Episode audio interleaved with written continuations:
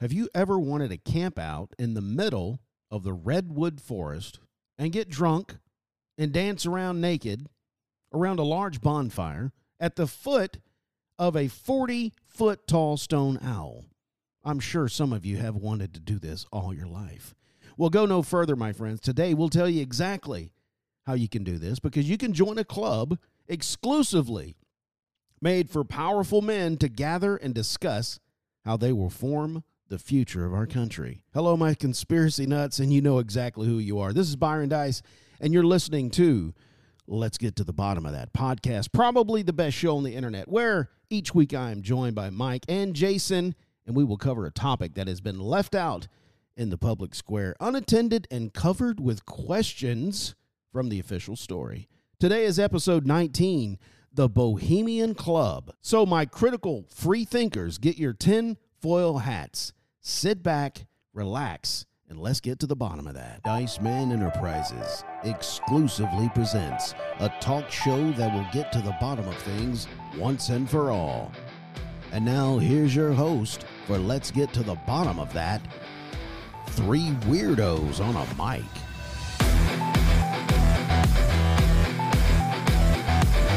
What is up? I am Byron Dice. Welcome back to another edition of Let's Get to the Bottom of That. I'm one of the three weirdos. I have in studio with me Mike, What's up, everybody? one of the other three weirdos, but we're missing one of the weirdos today. Only two weirdos on the yeah, mic today. two weirdos on a mic. Jason is uh, at an undisclosed location doing something important for us. Yes. Investigative journalist. Uh, I'm sure he'll be back in the saddle next week. Uh, we miss you, Jason, uh, and I'm sure you had a lot to bring to the table for today's discussion, which is the Bohemian Club. Yeah. Uh, so far, this is the third installment of our uh, Secret Society series. I hope that you have enjoyed the two that we put out so far, which has been the Masons. That really got a lot of lot of traction. And then last, uh, well, actually yesterday or last week, uh, we just released the Illuminati, Yep. which um, that was a deep topic. So the further I do research on these things, uh, the more queasy my stomach gets Yeah. because it gets really dark. Last week was really dark talking about blood drinking. Yeah. It changes your whole worldview when you start diving into these topics. dude. Um, real quick, I want to tell everybody that uh, uh, listens on YouTube uh, because we are on YouTube, and we're also on Rumble. So if you happen to, uh, if that's all that you listen to is on YouTube, um, if you see that a show has not been published on a Friday, because we publish every Friday at 9 a.m. If you see that a show is not out there on a Friday, just go over to our Rumble channel because we've probably been swatted down. Yep. It's Okay. starting already. So that happened. Um, our second episode from this podcast, January 6th, we got a strike Yes, we did. because they didn't like what we said about that. Right. So um, I just got a strike today, and the Illuminati has been taken down off our YouTube site uh, because um, medical misinformation was used. Yep. I'm not sure what we talked about, and specifically, they were talking about uh, COVID vaccines. They said that we said something that went against their went against their guidelines with COVID vaccines, and I already um, appealed this, and they said our review has confirmed that this content violates YouTube's community guidelines. There's no further appeal is possible. So we are down for seven days. We can't uh, upload, live stream, or post or do anything on YouTube. So And you're not going to be able to find that video on YouTube ever, right? right, Okay. you you can't find it. Uh, so uh, if you like listening on a video platform, which a lot of you do on YouTube, just go over to our Rumble. Uh, you can go to rumble.com and just type in in the search bar. I've searched for it myself. Uh, we're right there. Just type in "Let's get to the bottom of that." We're the first one that comes up. It's a very unique name. Yep. Um, not a lot of people have that as a, a title or a name of a show. Um, and just click on it, follow us over there, and then you can uh, you can listen to the the podcast from Rumble. Yep. And this episode might have already gotten a, a strike as well because we said the word that you're not allowed to say. Right. Oh no. The V word. That's weird because we didn't even plan on saying it in the Illuminati, and I don't remember saying it. I but I had to say it here to tell them about the strike, and now I actually will probably get strike for this yeah, one too. because I I think they just hone in on that word. That's one of the words. that- vaccines. Yep. So There's- There's a Well- chance you might need to listen to this one on Rumble as well. Yeah, probably. Or Spotify. Yeah. Well, this so far this is a audio podcast. We haven't done video. That's probably coming in the future once we uh, upgrade uh, to some certain things that would allow us to do that. Right. Uh, but right now it is audio only.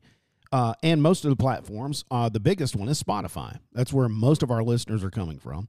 Apple's the number two. So Apple and Spotify are biggest two platforms out there. You can get you can get us everywhere.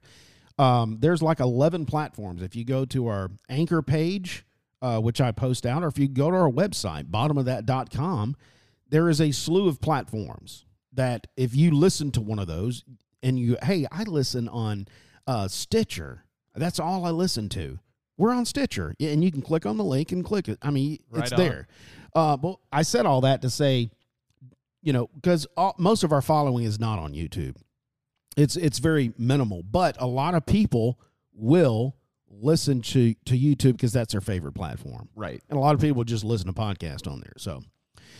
That being said, um, oh, by the look, I know I say this every week, but th- this is important since we are just getting our, our baby feet under this podcast. We're still toddlers. We're walking this thing out. Um, do me a favor, since Spotify is the biggest platform, go to Spotify. Spotify? It's a fly on the wall. Yeah. It's a spot. Uh, go to Spotify, and there is a follow button.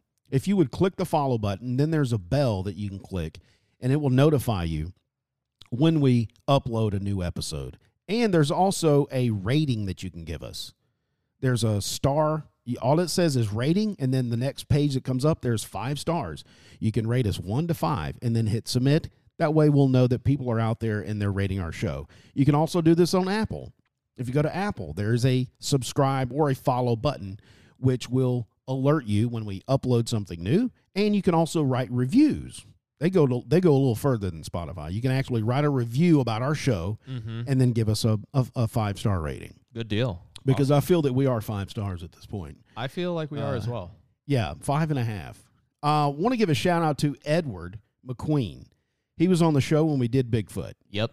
And uh, he's a listener of the show. And when we did the JFK episode, I remember talking about this. About uh, I was kind of confused, and I thought Oswald was an idiot because when he shot the police in the theater, it mentioned in the article I was reading something about his webbing, his thumb webbing, getting caught between the hammer and the gun, Right. the firing pin. mm-hmm. And I thought he was an idiot, and I made fun of him because I thought, who shoots a gun and gets their own hand up there? Yeah, exactly. So that's what I thought. Edward, thank you for correcting me. He said he was listening to the episode and he thought that uh, I may have misunderstood, which I did because I thought it was dumb when I read the article. So I did misunderstood. Uh, Ed says, I'm suspecting that the hand that stopped the gun from going off was the cop that arrested him in the theater with those old revolvers. It's a common technique that was taught at the time to grab the top of the gun and jam the gun from firing with the webbing of your hand over the back of the gun so the hammer can't hit the bullet. That's just my two cents. The rest has been awesome. Thanks. Keep it up. Makes Appreciate sense. that, Edward McQueen. That clears that up completely. Ed McQueen, friend of the show. Yeah, Thank friend you. of the show. Thank, Thank you, you, for clearing that up because I made fun of Oswald. Um, he had already shot somebody. Right. He'd already shot somebody on the way to the, the theater, so it didn't make sense for me to go, and that's why I was making fun of him. Like, what kind of idiot is this? But it was the cop that stopped it, so makes sense. All right, what else we got? Uh, let's talk about Bohemian Club. Let's do it. Let's get Um, into it. So the reason we're this is our uh, third installment of Secret Societies. I will say this: this one here is a secret society, but is it's not so secret. Not anymore. If you catch what I mean, Mhm. it there's there's a lot of information. Um, you can you can find it on the map if you go to Google Maps and just type in Bohemian Grove. You can find out where the Grove is. Mhm. It's in the redwood forest in California. What district is this? Uh, Monterey. Yeah. It's in Monterey. Uh, it, it is beside the Russian River. You can find it, okay? And um, Alex Jones actually infiltrated this this club back in 2000, Yep. and he made a video, and you can't find it on YouTube. Of I think you can only find it on BitChute. Yeah, and maybe it may be on Rumble. I don't Yeah. know. But the one you sent me, Mike, was on BitChute. Yep. And I went there and looked at it, and it was there. So he put that out, actual footage, and he actually came up the river, landed on the bank, and got in and acted like he was one of the members. right. Got, he got in a truck. Yeah. How awkward was that? Yeah, seriously. I would. He said he was he was scared. Yeah, I would be too. Because yeah, I guess when you first approach the Grove, they have that one road, right, that says like not a through road or something like That's that, right. or like private road. It's the. Bohemian Highway. Yeah, and so he had to get around that to get into the main parking lot first, and then from Yeah. there he he took that shuttle or whatever to the actual Grove itself. Yeah, and he got in there with other other members, Yes. And he had I guess chit chat with him, and Yeah, and they're talking talk about, about Grove stuff. yeah, and they're talking about like how much did the robe cost? Remember that? Yeah. like all, all that stuff. I want one of those robes yeah, just because. you want one of those? Yeah. Uh, but anyway, you can find it. It that's what I mean. It's not so secret. It is. It is a place. What's secretive is how you get in Mm-hmm. and what they talk about. Right. Now we do have footage of some of the ceremonies that we're going to talk about today. That's not secret because Alex Jones actually uh, uncovered it, and people have have stated this is what goes on. There's a ceremony, and we're going to talk about that. But there's probably they're here for two weeks Yep. out of the year, Mm-hmm. and you said midsummer, mid, right? Yeah, mid July. Mid July. is when they do it. and it's twenty five thousand dollars a year. That's your dues, right? Yeah, to So get every to year- get in, it's got a high price tag. Yep. Do you, you think that's that's not just to get in? You probably have to pay that every year, correct? I'm assuming so. That could be membership dues for the somebody's got to pay those security guards. They do. Yeah. And so twenty five thousand dollars. So this is for the people that I mentioned earlier that want to dance around a stone owl Yep. naked. If you got twenty five thousand dollars and you can wait fifteen years, Mm-hmm. the waiting list is fifteen years. Which now I don't know what that means. Does that mean you got to wait 15 years, or that means there's that that many people are? That's where it's at right now of, of people getting in. Right. That that's how I understand that when I hear about the the waiting list. So my understanding is that the Bohemian Club is an invite only club, uh, primarily male membership. Males not- only. uh, yes. How do you feel about that, females? Yeah, they're they're probably pretty upset about it. Probably. Yeah, even if you got the money, you can't come in. I'll guarantee you there. If we do some more research, there's probably a female version of this. There could be. There has to be. 'cause that that was one thing that Alex brought up in his um, documentary where he was going over the Grove is like, um, you know, we're well aware of the Bohemian Grove and what the Bohemian Club has been doing there. We have some information on it, but he bets a lot of the uh, there's a lot of other secret meetings off the record that we don't even know about, Oh, absolutely. which I 100% agree with. Now, if I'm not mistaken, and I'm gonna I'm gonna get into some some reading some quotes here in a minute. Um, there there's two weeks that they go here, and they actually can't. There's actually tents that are set up for them. They don't have to bring a tent, right? Yeah, It's it's like a it's a, like a shelter. It is a tent. It's not buildings. It's a tent, but it's on like a wooden platform. It's not on the dirt. okay, You know what I'm talking about? yeah, yeah, So they sleep in these things. And from what I've heard, they get extremely drunk that's what I've heard as well. all the time. I mean, just for the two weeks, extremely drunk.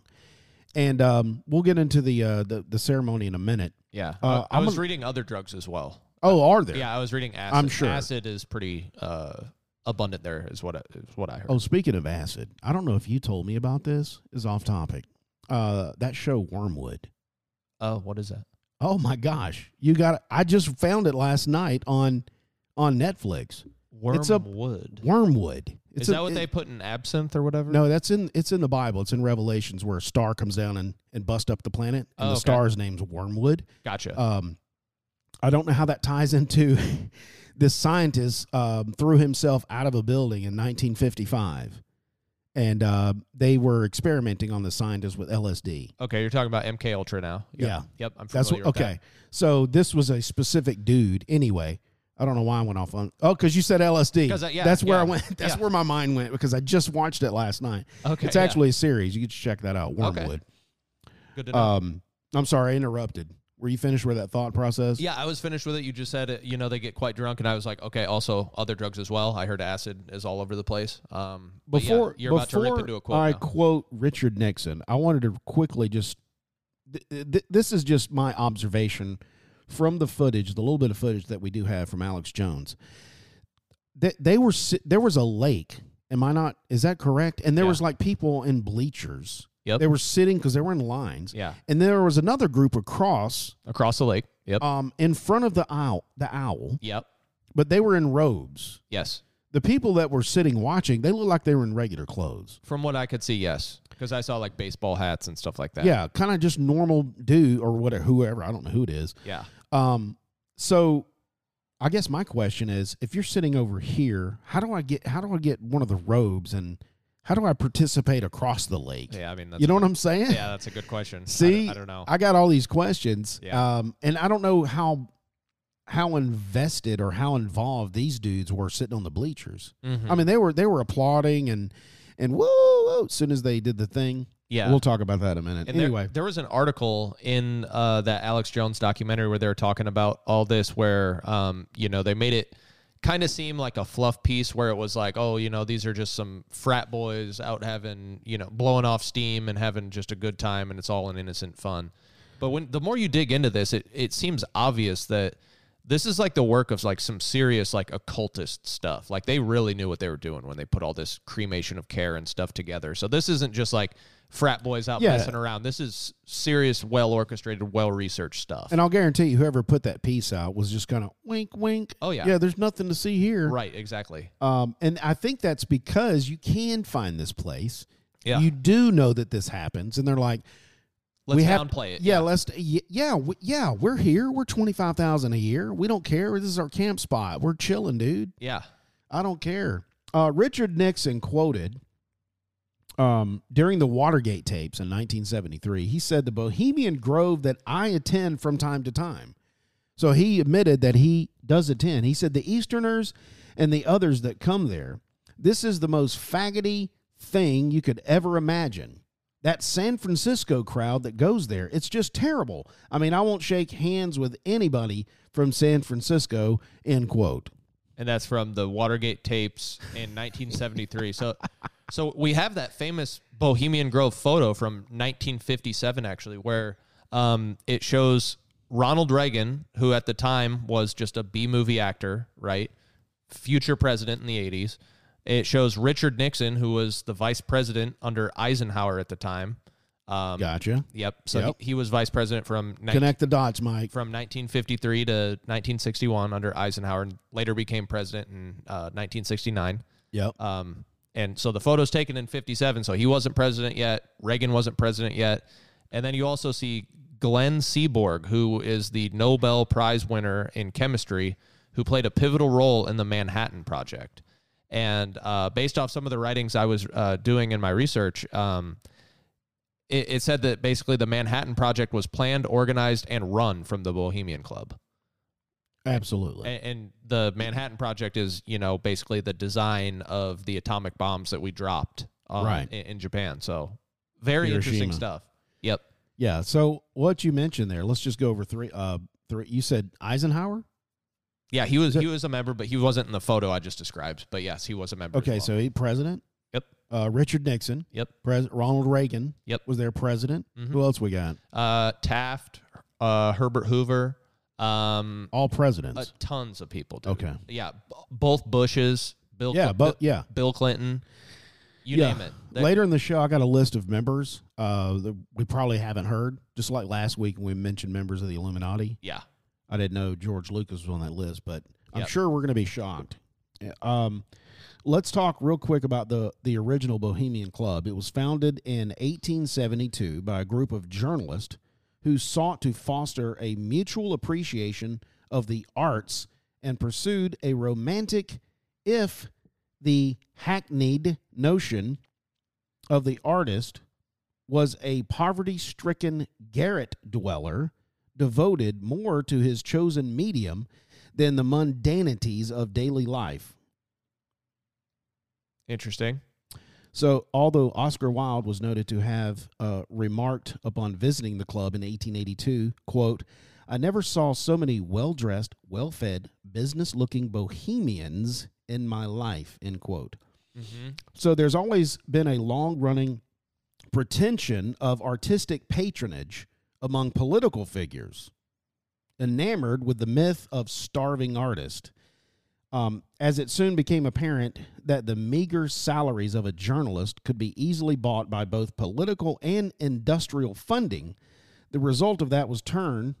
The result of that by the turn of the century, the likes of Ambrose Bierce and composer Louis Glass were hobnobbing regularly with the likes of Henry Morgan and William Randolph Hearst. Yep.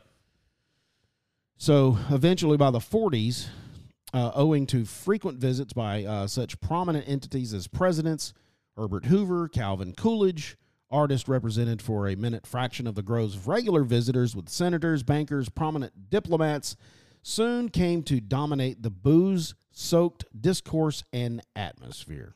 And alliances of global significance were forged, plans were laid, and plots were hatched that came to designate Bohemian Grove as less a relaxing weekend getaway as some of the most significant blueprints for social engineering as we know it. Right. Interesting, in 1929, a 40 foot statue of an owl sculpted by noted Armenian American sculptor and the Grove president, Haig Patigian.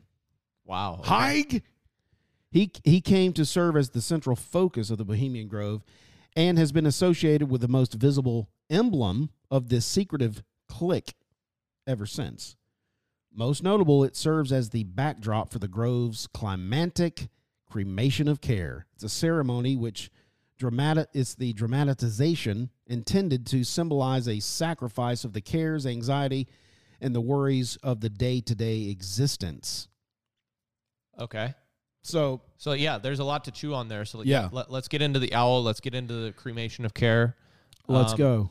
So yeah, let's let's talk about the owl first. So there's a lot to read about the owl. Um, so I'll um, you know talk about it from several different perspectives. So like when they're talking about like this great owl, which is the totem animal of Bohemia. the wisdom. Yeah, they, they say they it was chosen as the group's symbol primarily because of its mortal wisdom and only secondarily for its discreet silence and nightly prowling.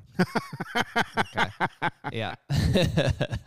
I don't know why that made me laugh. yeah. Discreet silence and nightly prowling. right. Yeah, and we all know that owls are. Woo, woo. They do make some sounds, but They they, they, are night creatures though. They do. Yep, they're sneaky. Um, so yeah, that that's what I read about the owl, and I also um, in the Alex Jones documentary, and also a few other references.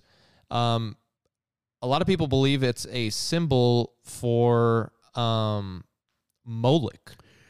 Molech, yeah, that's in the Bible. Yep. Old Testament, they used to sacrifice babies to that god. Right. So that kind of ties into what we see in the cremation of care. So in the cremation of care ceremony, they uh, and you can see this in that documentary that uh, Alex Jones put out in the year 2000. Um, they burn like an effigy of like a small child or baby or whatever it is before the giant owl. Yeah, And when you look into like, you know, what Moloch is and all this stuff, um, that's what people used to do for Moloch. And Moloch has been represented as like a, a giant bull god. And they're they're sort of, you know, twisting that into the giant owl that they're doing it for. But basically the truth of it is what they're doing is they're reenacting an ancient ceremony that has been in practice you know, since the days of, you know, the Canaanites and the Babylonians, the ancient world, right. um, where back in those days they would burn their own firstborn children in sacrifice to Moloch. But now they're, you know, burning an effigy. And from what we see in the documentary, they're just burning an effigy. But um, it is worth noting that Alex Jones was only there. He, he did only infiltrate for like five hours and it is a two week experience like we just talked about so who knows what really goes on throughout the entire two weeks unless you're a member Right. yep so Uh, um, and also they, I read somewhere where they do bring in uh sex workers. yes i read so that so well there's debauchery, there's drunkenness, everything that is is anti God, and what God says. Hey, here's how you should live your life. right Uh, it's all anti that. it is And uh, to to go on your uh, the effigy, they they bring in this uh, everybody is wearing hooded robes Yep. and they bring it in and they're playing this music and they it's is is it like a it's like a um oh, what am I thinking of um a, a stretcher Yeah. the effigy and the, basically it's a child Yes. it looks it's a dummy of a child they bring it in and the owl actually they have uh, vocals which talks to the people Yes. there's a whole symbolic thing and they have they have flaming torches torches are going Yep. and the owl actually speaks and there's this whole dialogue Yeah. and uh and i don't know if if this is at the tail end of of the two weeks that they're there or it's at the beginning or the middle it seems like it's kind of a finale everybody's waiting to see this this ceremony of of uh, of care Yeah. I'm not sure. and then there's this huge pyrotechnic uh, event that happens kind of across the lake, and this thing comes down and just and blows up the child and sets it on fire. Yep. And eh, the I will, you know, if we need to, we can go back and get. I should have got that. I should have got the actual recordings of what the owl was saying because you can you can do the um, closed caption Yeah. on uh, on the BitChute video. Mm-hmm. It's actually is closed caption. Yeah. I should have Yeah, look you can next week. it. I will transcribe that, and I'll, I'll do an update let, and let everybody know exactly what the owl is speaking to the people. Okay. Yeah. Because it- it's kind of it's kind of a dialogue of back and forth. Yeah, it's a pretty long dialogue too. Yeah. I was actually kind of surprised how long the ceremony took because you know it, it did go on for qu- quite a while in that documentary, and I was kind of wondering about like where in the actual timeline of the two weeks that was taking place because like when Alex showed up, it kind of seemed like he was arriving with other people. It did. Yeah, you're right. And it may be the first night. It, it could be, yeah. I don't know. That may Um, that may be how they kick it off. it could, be, and, and who knows if they do this multiple times throughout the thing. Um, yeah, you're right. You don't, we don't know. Yeah, we have no idea. So this was And this is why we said this is not secretive because we know what happens, but it is secretive because we don't know what happens. Right. We know they're meeting, but we don't know the full extent of what's going on. exactly. We just got small glimpses of pictures, and they keep it secret. yeah. So that's a problem. Yeah, and like the quote that you read from uh, Nixon? Nixon at the beginning of this, where he's talking about like what he's seen while he's there, and you tie that into you know the sex workers that get brought in. Um, I when I was reading about this, I heard a lot of male prostitutes get brought in, and that is heavily indulged in throughout the entire two weeks. And um, when you kind of like put everything together, Alex Jones also mentioned in his documentary that he was in a place where basically no one could see him and he was filming. And some security came up to him and they're like, hey, why are you filming? What are you looking at? Right. And, and He was overlooking the Russian River. yeah, and at that moment, um, he started to pay closer attention to like his surroundings, and he realized that there's actually like you know wires that were disappearing into trees and uh, like um, bays of you know closed circuit television and like security booths. Right. Yeah. He did see that. Yeah, so there's little keyhole cameras put all throughout the grove where they can kind of see what's going on, and the security's working those cameras. Um, so like when you kind of put all this into perspective and take a you know a ten thousand foot view at what the Bohemian Grove is, it seems like it's likely a place where like the true elite that run the world bring in people from like the upper echelons of society, make them feel important, you know, devise strategy with them, and then ultimately compromise these people through what goes on at the Grove, through the male prostitution, get get them on camera doing something like that. So now that person can be controlled, right? Yes. Yep. So stuff like that is Well, it- you mentioned most most of these people that we've mentioned. Um, I'm, I'm sure there's tons more that are actually been presidents of the United States. yes, So either we're it's either we're gonna put you in the presidency, um, and we have this on you so that you will do what we actually want you to do when you get in office. right. It's it's that or it's people that hey, I'm gonna be pre. I mean, I'm gonna think I'm gonna run for president. I don't know when Ronald Reagan. He was an actor at the time. Yeah. Who knows when he thought he was gonna run for president? Mm-hmm. But if he was ever there and then he did run for president, oh, gotcha. Yeah, exactly. I got you on hidden camera doing something with this dude back here. What? Oh, okay. Yeah, and it's it, it's really interesting when you look into that. It's sort of like a big honeypot almost, you know, where they can get dirt on you and then uh, control you once you reach the highest levels of the geopolitical structure, basically. So it seems like we don't really know if everybody who attends the Bohemian Grove actually enjoys what goes on there, but it, but it, it really seems Apparently Nixon didn't. Oh yeah, apparently he didn't, but it really seems like attendance is mandatory to some level if you do wish to be elevated to those highest levels of the power structure, you know. So it it's really interesting when you look at it from that perspective because that seems like what it is when I was doing my research on this. It's worth noting here, talking about the owl a little bit. Um, it has a myriad of different meanings from culture to culture. Now, for the Greeks, the bird was most strongly associated with the figure of Athena, the goddess of a goddess of wisdom and learning. So that makes sense. Now, for cultures like the Egyptians and the Celts, they the owl represents an, the underworld, the overseer of souls through these subterranean hallways of death. Wow. So we got that going on. Um, there is encampments. Let's see something here. It says a term. Hold on. And given many of the top players over the years at Bohemian Grove have been linked to not only the shadowy echelons of power and control, but assassination and wholesale murders under the guise of national wars and an elaborate pre stage accidents, it is perhaps more fitting that this latter symbolism be kept in mind. Of somewhat curious interest are the encampments, which is a term sometimes found in Masonic and Masonic derived circles in reference to the gathering of Masons. They found the encampments like at Bohemian Grove, Right. like I was talking about. Yep.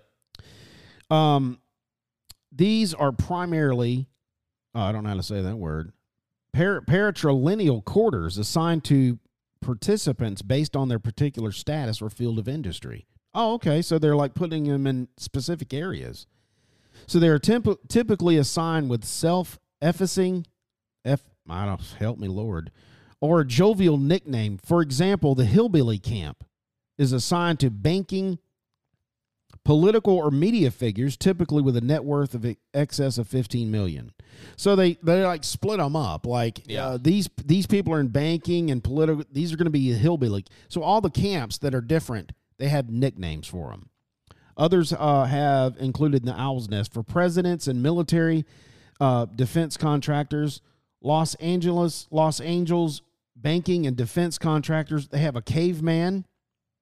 So there's a caveman camp. Mm-hmm. Uh, that's education and think tanks, as well as oil companies and the media. Uh, they have a camp called Uplifters, which is like corporate executives. Uh, they have Stowaway Camp, which is oil companies, big business, and Rockefellers. Here we go with the Rockefellers. Oh yeah. Uh, we have the Silverado Squatters. That's for big business and defense contractors. Uh, we have the Hideaways, which is think tanks and military defense contractors. Uh, Sempervirens, which is California corporations. It is in these encampments. In 2007, there were some 118 encampments that contracts are forged, plans are laid in the musk of the cabins reeking of 18 year old scotch and smug vainglory. Wow. So everybody's in their own little camps doing their own little yeah, doing plots and planning. Yes. Which which is a scary thought in and of itself, right? Because as we're digging through these secret societies and stuff, you know, you're coming across all these different, you know, off the record meetings of the most powerful people in the world.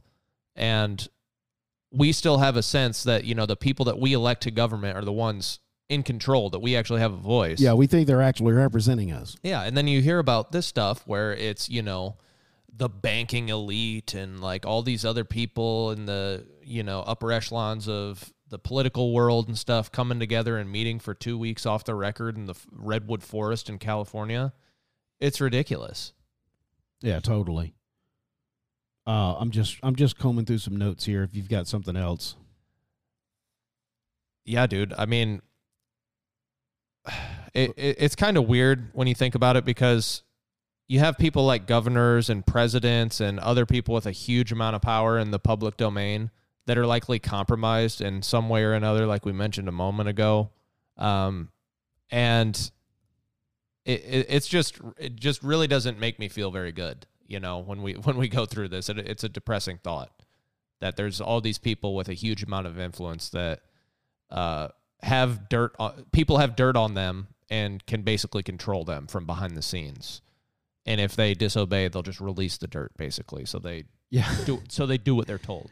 Okay, so here here's a quote from an author and a noted Grove member, Herman Wouk. Okay. Um, here's a quote: "Men can decently love each other; they always have, but women never quite understand." End quote. I don't know what the heck you're talking. I don't about. know what that means, but let, what go But- on, go on with the quote. but well, that's the end of the quote. But okay.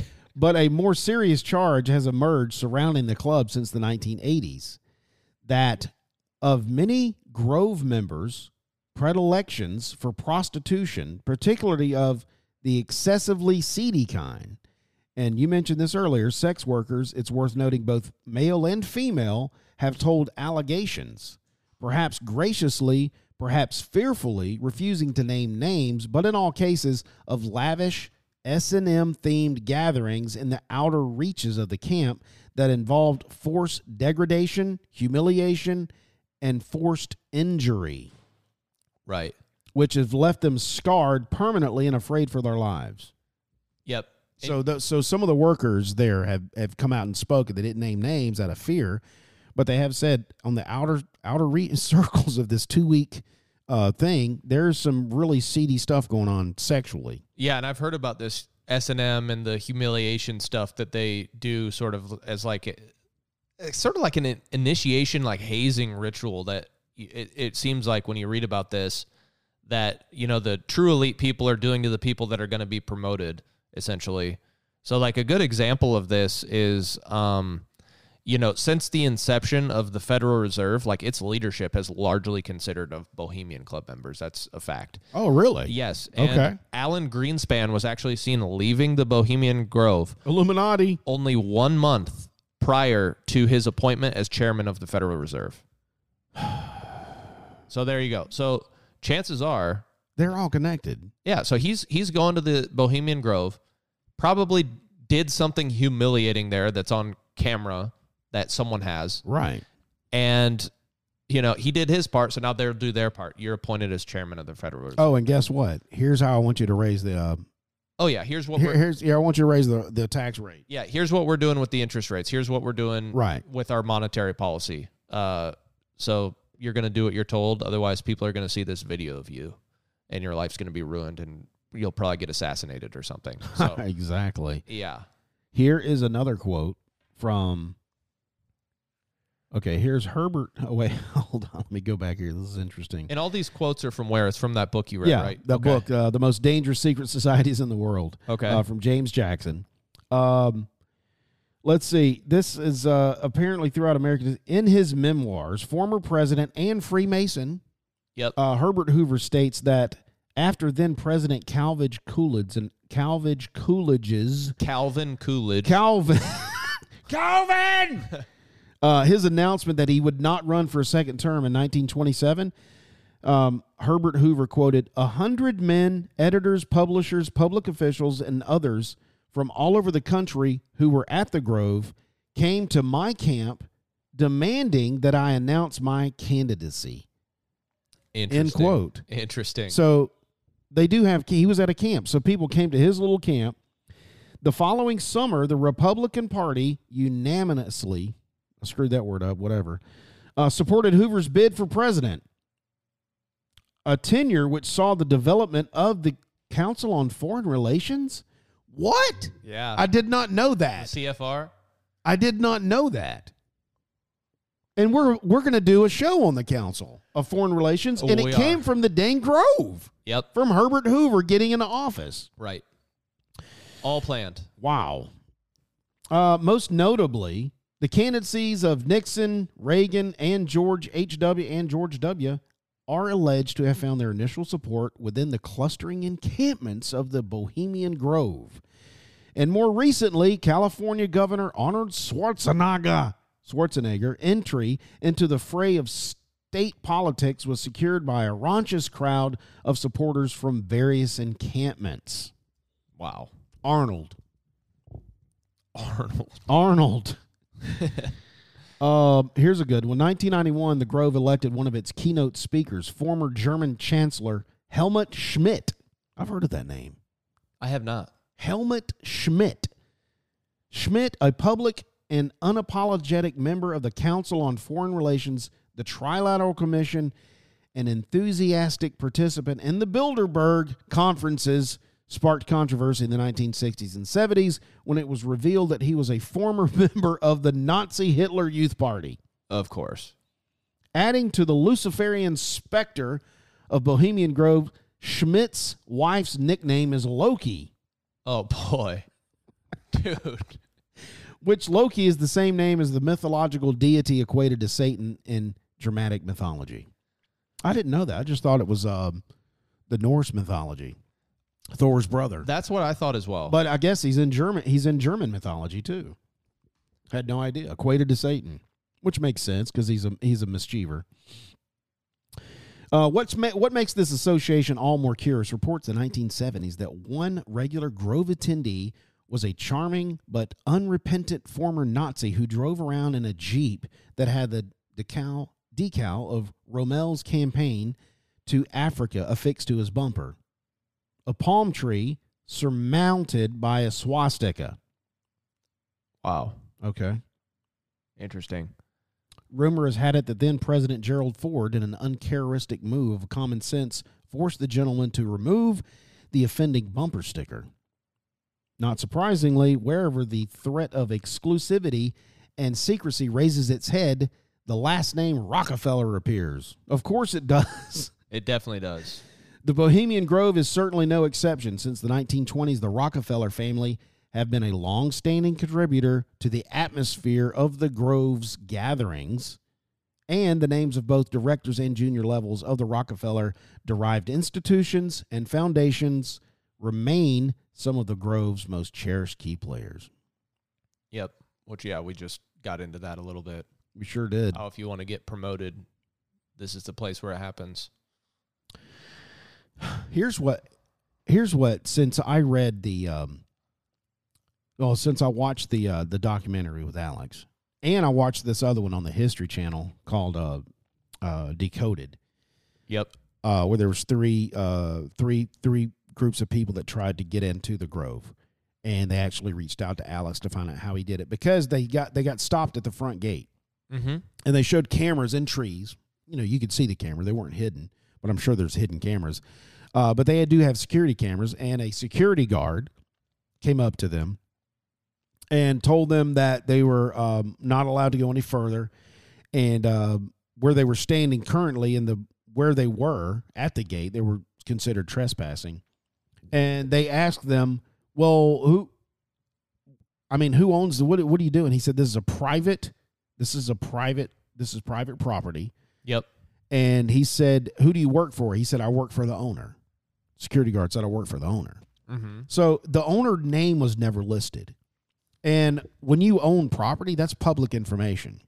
Okay. I would like to know the actual owners because I mentioned earlier the guy that did the stone. He said he was the the founding member, but I don't know if he actually owns the property. So somebody Probably owns, not. I would guess. somebody owns this property. yeah. Um, and it's um, I'm not sure how large it is. It's grown over the years. They've they've they've actually purchased more land Yeah. so they can have this entire grove. I've heard two thousand seven hundred acres. Thank you. 2,700 acres. Um, somebody owns that property, and the security guard said, I work for the, the people that own it. And then immediately, the local sheriff, two sheriff's card pulled up. So they were immediately contacted. Wow. Okay. It was that fast. Yeah. The sheriffs were there. So, and then they pulled off because they, they weren't going to, they didn't want to get arrested for trespassing. And that's when they reached out to Alex, like, okay, we know Alex Jones infiltrated this in 2000. Yeah. How did he get in? Can we do the same thing? Right. So that's when they went down the Russian River, land on the embankment, and went to the. Um, they got separated, and two of them got arrested because I, I guess the security people saw them because they have cameras everywhere. Even though they do this two weeks a year in midsummer, Yeah. mid July, Uh huh. they security is well enforced throughout 365 days. Yeah. It, it doesn't. You can't just get in there and and they're just Yeah. In the off season, you can't. yeah, you, yeah. It's they're there full time. Security is on. I'm just curious of who the owner is. Yeah, I need to look that up that because it's is public interesting. information. Yeah, so I'm wondering if it's you're just going to find a person's name or if you're going to find like an LLC or something like some Right, a company. corporation. Yeah. Um, pr- pretty interesting stuff. So, um, when I was doing my research on the origins of the Bohemian Grove, I found um, some of the stuff that you mentioned, how it kind of started as like, you know, these um, The journalists. yeah, these writers and these artists and stuff that sort of wanted to break away from, you know, what they were seeing in society and stuff like that, like the Christian values or whatever that they were seeing from uh, society. And I also heard that um, the way like a lot of the big money started entering was from some of those wealthy families from the gold rush. So the gold rush happened in 1848, I think. Uh, yeah, 1848. And some of these, you know, families that made a ton of money during the gold rush became some of the early Bohemian Grove members and brought the big money to the table. So I found I thought that was really interesting. That is interesting. Yes. Yep. The gold rush. Yeah. So a lot of those wealthy families back then, and um, another interesting point that I came across was um, I can't remember who who it was, but they were working as a librarian in the Grove for the Bohemian Club, and Really? apparently they have a bunch of secret texts that cannot leave the Grove. So there's a library there that only club members can read. We don't know what's in any of these books, and they cannot leave the Grove at all. The books must remain. So it's a Really? yeah, it's very interesting stuff. So it that that's another recurring theme that you see when you start diving into these um, secret societies is they all kind of seem to have their secret texts and their secret you know Yeah. hand signals and stuff. Hand signals, shakes. Yeah.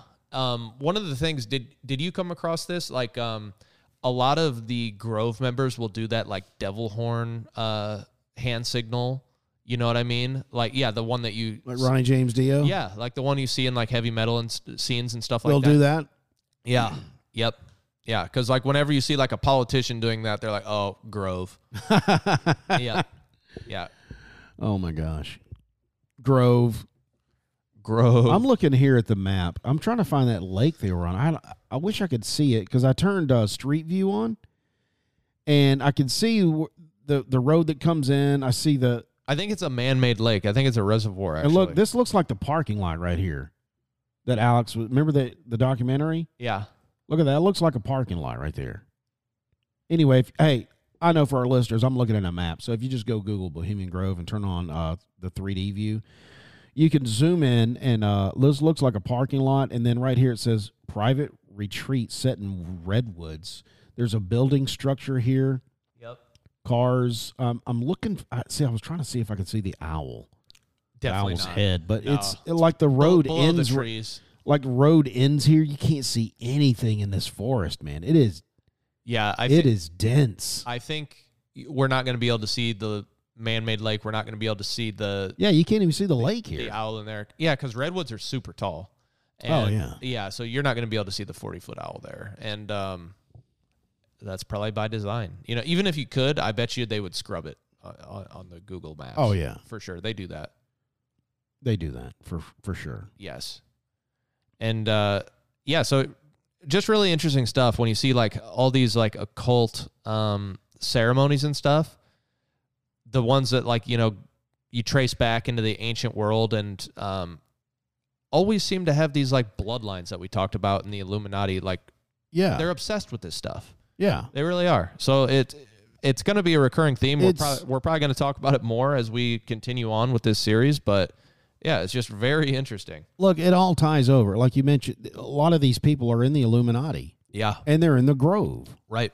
So we talked about last week in the Illuminati where there's no. Um, it is Illuminati's more secret than than the Grove. Yes. uh, because there is no official membership. There's no f- official, um, you know, people taking notes at meetings. Uh, they don't meet anywhere. There's no meetings of the quote Illuminati. It's just I think the Grove is a spot for the Illuminati, whether they're in the Illuminati or not. This is a spot where they can meet in secret Yeah. and, and do and do and do whatever they want to do. Yep. Um, De- definitely one of them. I'm sure there's more secretive meetings that people don't even know about that the Illuminati uh, are involved in, but you know, it, we can only speculate, right? Because those have got to be, you know, the most secretive things ever, probably at like a Rothschild mansion or something, Right. you know, for I see all of their names in here. Um, Rothschild. Um, one of the Bohemian Grove's honorary president was uh, Daniel Coit Gilman. He was both a Freemason uh, and a founder of the Russell Trust Association, the official trustees of the Skull and Bone Society. The Of Russell. Chapter 7. the Russell bloodline was one of the Illuminati family. See? Gaylord Freeman, both the most prominent member of the Freeman bloodline of the Illuminati Yep. that we that this book explored in chapter 3, he was uh, as well um, the alleged head of the Priory of Sion. That's probably another secret society I don't know about. Um, he was regularly attending the Grove starting in the late 30s. James Wolfensohn, former president of the World Bank Group and close ally of guess who? Rothschild. Rothschild dynasty, um, whom, when once asked about the downsides downside of globalization, was quoted as saying, "With all the forces making our world smaller, it's time to change our way of thinking to realize we live in one world and not many different worlds." He was another figure. Uh, who has been known to enjoy certain cartel blanche at the tables of Bohemian Grove?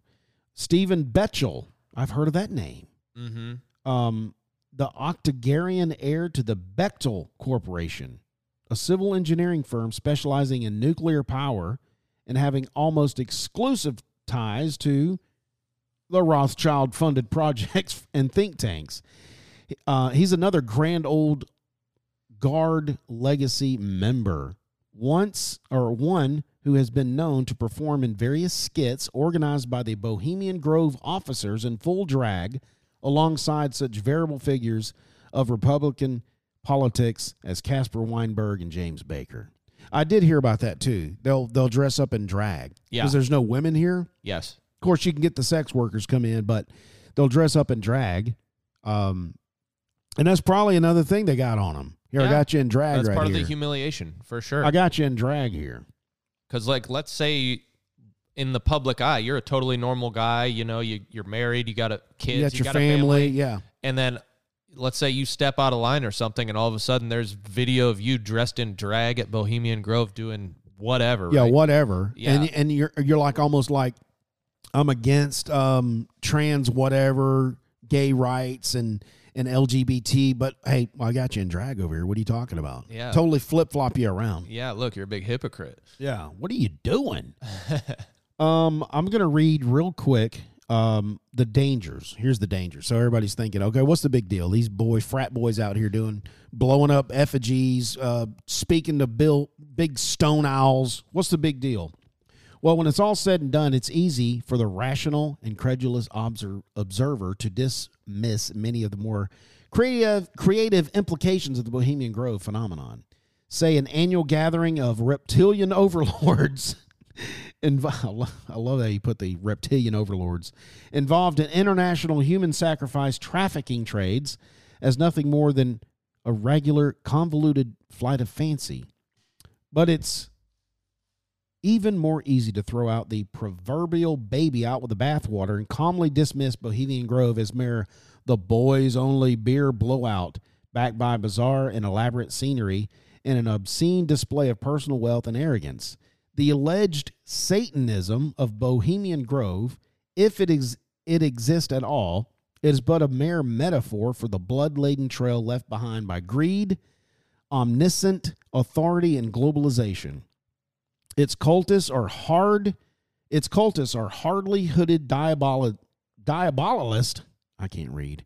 Out of poorly scripted horror film, but the same power brokers and puppet masters who have served Erebus in all its twisted forms. Wherever two or more are gathered in my, in my name, is what the Lord said, I am there in their midst. This quote from Matthew eighteen twenty is as accurate for the hordes of the world elite. Only the God of the elite is neither Christ, Jehovah, Allah, or even Lucifer. It is Mammon, and its legions are indeed many. So he's this this writer is talking about the it's greed that brings everybody to this this grove. Okay. Who's, Every year. who's Mammon? Mammon is money, Oh, okay. the god of money. Well, the Lord said you you either you can't serve both me and Mammon, and he was saying it was money, I see. um, because you know the love of money is the root of all evil. That's true. Um, I'll throw it to you. You got any more research? Uh, I've got a list of members that we can go over. Just list a few Of of, the. That's Grove. a huge list. It is. Yeah, go for it. Um, let's see here. Let me start with uh, Newt Greenwich. Greenrich. Do you know about that? Former Speaker of the House. Yeah, I know about Newt Gingrich. Dick Cheney. Oh yeah. William Buckley. I don't know them. Uh, Colbert Coldwell from Nope. the Coldwell Banker. Uh, oh, the TV host Art Linkletter.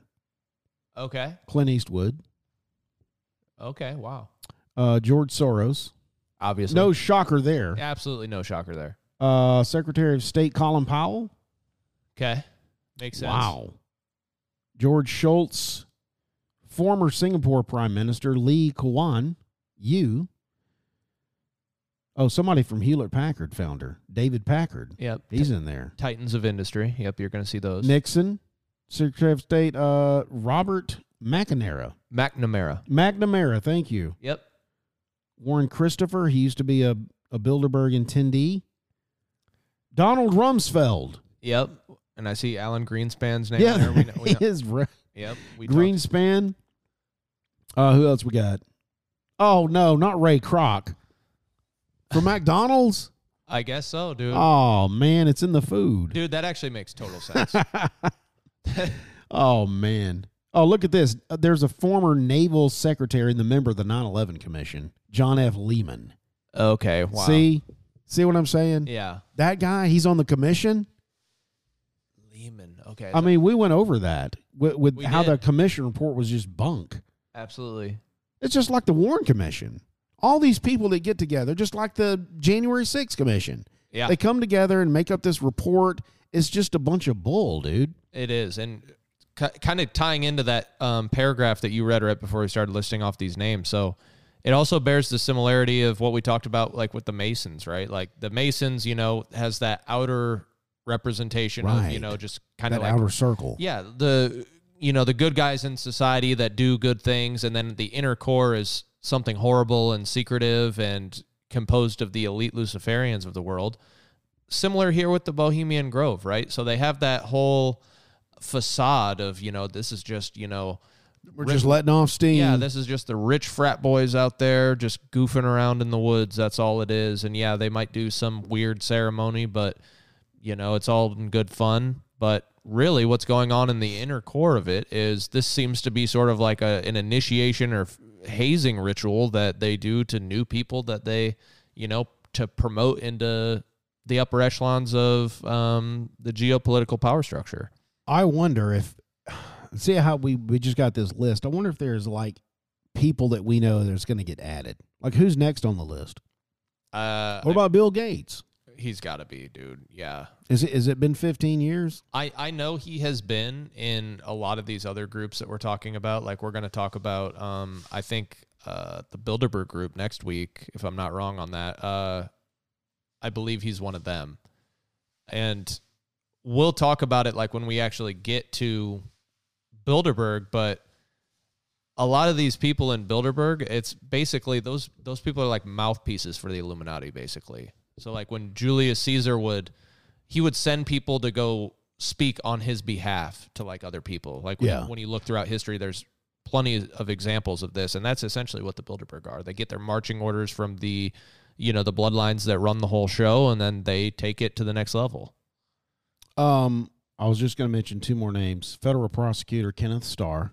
Okay, I know. I don't know who that is. Piece of garbage. Uh, Supreme Court Justice Antonin Scalia. That's kind of surprising. That is surprising. yeah, I thought he was on our side. because uh, yeah, Scalia, I know he's like a really like originalist guy based off what I know about him. So he he, he interprets the And, Constitution as and where did they get this list? I don't know. So I'm not sure if they have um, some public record of the Bohemian Club membership, but I know a lot of books have been written about the topic, and some people do have knowledge about membership. And Obviously, there's some photos out there that prove some of it, but Right. um, so if you got a photo and you're like you said, you had you saw the photo of Reagan. yeah, if have, you're there sitting at a table, yes, you've got to be a member yeah, because you can't. You just can't get in there. exactly. Oh, that's so weird. Yep, and you know Alan Greenspan, you know he, he he's been seen actually. So some of it could be eyewitness testimony that you know the, these people worked with the journalists and stuff that wrote the books on Bohemian Grove because there's a ton of books out there. It's something a lot of people have spent a long time researching. So um, I think it's uh, like every s- secret society that we're going to cover. So far, we've done Masons, Illuminati. yeah, This is a place for those people to meet. it seems like it. It, right. Yeah, it really. so does. if you're not a part of that, you you if you go here and you are rich and powerful, like some of these names, I don't know if Reagan was a part of the Illuminati, but if if you if you became a member of the Bohemian Club, it's it's not far fetched that somebody would come to you and go, "Hey, look, you need to join, you need to join the Illuminati. right, Here, drink this chalice. yeah, exactly. yeah, This will make you feel better." Yeah, it's hard to say because, like we said earlier, like we're not sure if everyone who attends is really like fully on board with what goes on, but it's sort of like a an initiation process that's going on. Um, so yeah, it's it's really interesting stuff, man. It is. It's fascinating, honestly. Uh, I think this was a good uh, a good kickoff for their third installment, Bohemian Club. Uh, I guess the question of the day is: Are you a member of the Bohemian Club, or are you on the waiting list? So, on- any of our listeners, if you're on the waiting list, I'll put that. And our poll will be: How tall is the owl? I wonder how you even get on the waiting list. Yeah, what? Yeah, is there a website I don't know. like you sign up? Well, like you said, it has to be invitation. So Yeah. somebody's going to get the secret letter in the mail with this weird seal on it. Yeah, I guess you're. and t- and it's going to be you're invited to this, and you like bring you know pay us twenty five thousand dollars, and you can come talk about this. wow, You know what I'm talking about? it's interesting stuff, man. It really. Anyway, is. I know I'm not a member, but we're covering here the Bohemian Club, guys. I hope you enjoyed that. Um, if you if you were listening to this show on um, on YouTube, I appreciate you listening. Um, hold on, I got a script for this. If you're listening on YouTube and like this episode, please like, share, and subscribe, and leave a comment.